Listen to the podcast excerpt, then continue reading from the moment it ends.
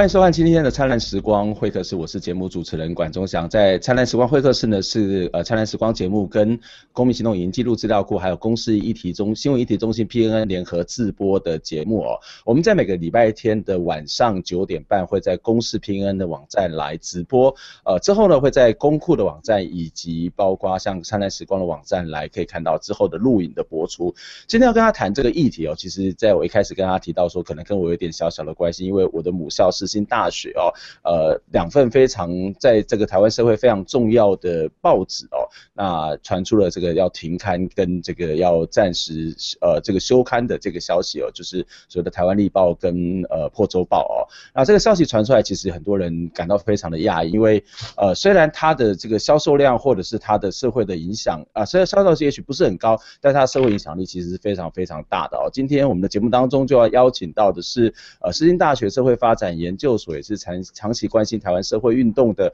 陈正亮陈老师哦，阿亮老师你好，哎、欸、你好宋翔，呃可不可以请阿亮先给我们介绍一下这个世新的这两份报纸力报跟破报？哎、欸、世新的这两份报纸哦是在这个呃世新的前董事长哦，就是也是创办人陈舍我呃在过世之前创立的了哦，那当时他其实原来呃就是一个非常知名的报人嘛。就是在中国哦，这个早期就是一个非常知名的报人。那呃，他当时这个国共内战的时候逃到香港，然后就是呃，为了希望能够办报哦，所以就到台湾来。那当然后来在戒严体制之下，呃，有报禁，所以新闻有管制，他就不能够办报。那不能办报的结果，他就是先办世新大学嘛。当时不是世新大学，是呃新闻专科学校。对，那就是培养。报业的人才，新闻人才这样，但当然，其实他整个目的就是为了办报而做准备。那在呃解严的十二天之内哦，就马上成立了台湾立报，所以他这个是一辈子的梦想，就是他要办报。嗯，那办什么样的报纸，当然就呃他有他非常清楚的想法。嗯，他认为这个报纸基本上不应该是为呃统治者讲话的哈，是要为弱势说话。是要替大众发声哦，这样的一个办报的理念啊，所以这个立报一开始它就不是一个呃，就是一个不是一个哗众取宠的报纸，而它就是报道很多少数的呃族群呃受压迫者，大概都是这一类取向，所以在台湾的呃报纸里面是非常非常难得的一份报纸，特别是在解严之后，我们知道在政治解严之后的这个报纸。快就被市场，呃，这个力量给它带走，所以会变得非常的呃哗众取宠啊，呃，你说这个什么呃三星社啦，当然苹果来说，三星社越来越严重啦，哈，那这类的问题，其实就是你可以看到力报跟破报是非常独特的哦，当然它发行量少，那因为它坚持这样的一种呃理想，不哗众取宠的，那不从众，啊，这个呃针对少数族群发生这样的一个理想。所以使得，呃，它在这个呃发刊量上啊都是比较少。那这毕竟就是世新的一个理念嘛，哦，就是呃整个学校呃不只是这个报纸啦，不只是破报立报了，那其实整个学校也有这样的一个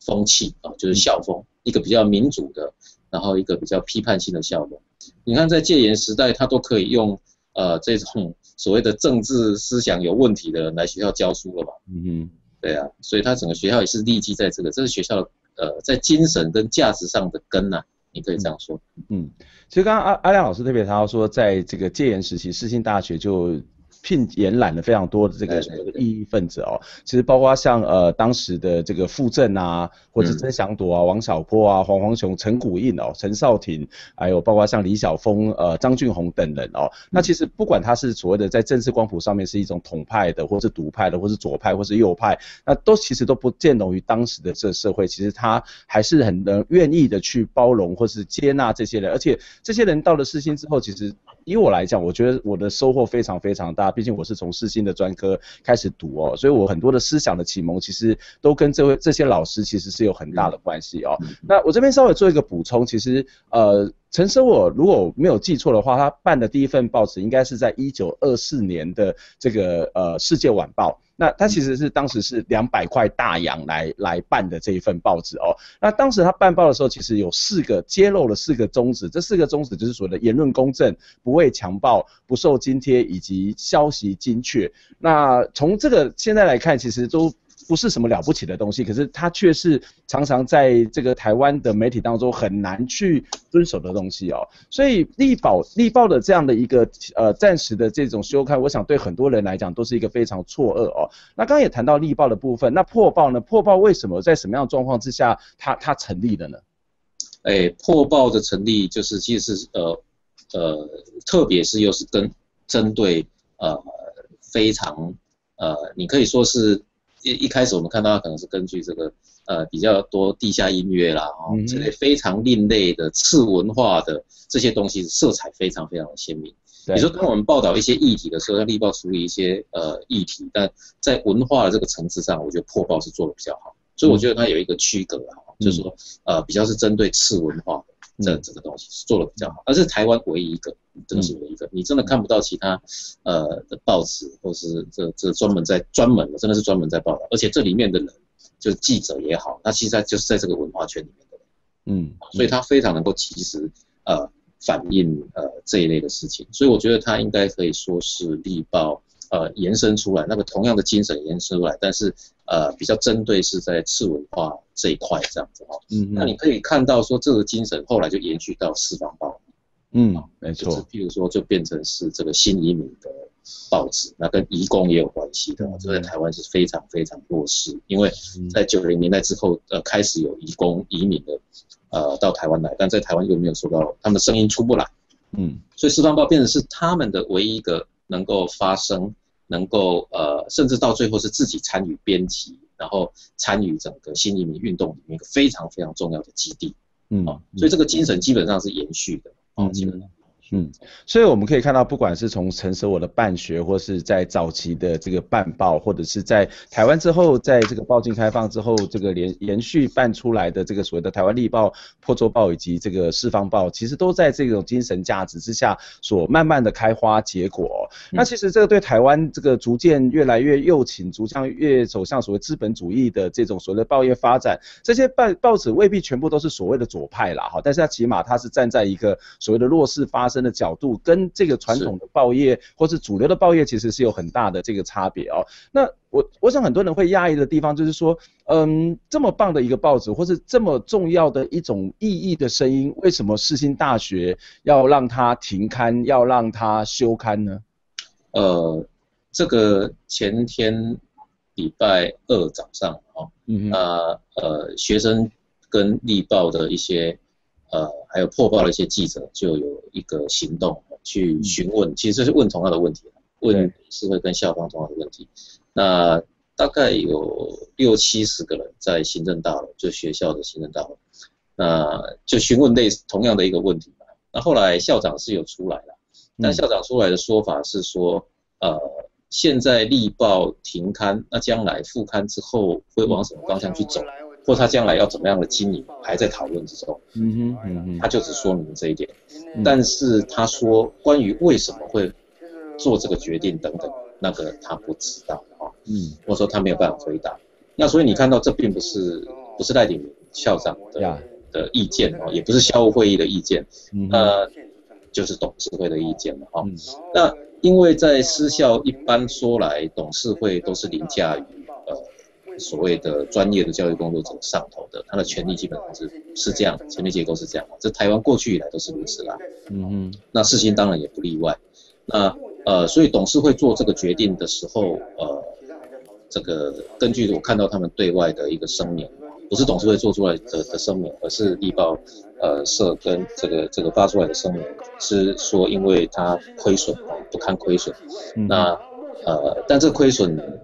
到底多少？呃。我没有看到详细的数据，不过，呃，我那天听说好像是，呃，破报好像是两百多万，那力报好像是五百多万的样子。一年吗？还是？好像是一年。一年，一个是两百多万，呃、一个五百多，这是看哪里的数据？呃，就是我那天在现场听到的，呃，这个学校的人在说，但是我没有清楚看到，呃，这个财报，所以我嗯，对，我不不敢讲这样子，嗯，不敢讲。那呃，不管怎么样，但这个是一个长期的亏损嘛，或或者说就这个 sector 而言，这个部门而言是长期亏损，并不是今年才有。对，没错，今年才有。所以呃，换句话说，不是因为这个长期亏损，呃，作为最直接的原因，而是因为在呃想，就是去思考这个亏损的方式改变的，才是真正的原因。嗯哼，亏损一直都有，但是你你怎么看亏损是一个一个不一样的，有不一样的方式嘛。嗯哼，那他现在的方式就是说，他现在观看的方式就是这个部门本身的财务必须要是独立的。嗯，哦，所以换句话，学校整体是被切割成为不同部门。嗯哼，就是力报、破报这个报业这部分是一个部门。对，甚至他跟破呃，他跟四方报都切割了嘛，因为四方报。的广告基本上还不错啊，因为是台湾唯一一个呃外籍，就是呃外籍劳工或者是这新移民的报纸，而且还有其他的这种合作的单位专案的，没有错。所以呃这个它它基本上切割的非常的细啊，嗯，那就是变得非常有趣了，就是四方报、破报跟力报个别切割开来，然后来看说哇糟糕啊，这个破报是因为它是免费周报啊，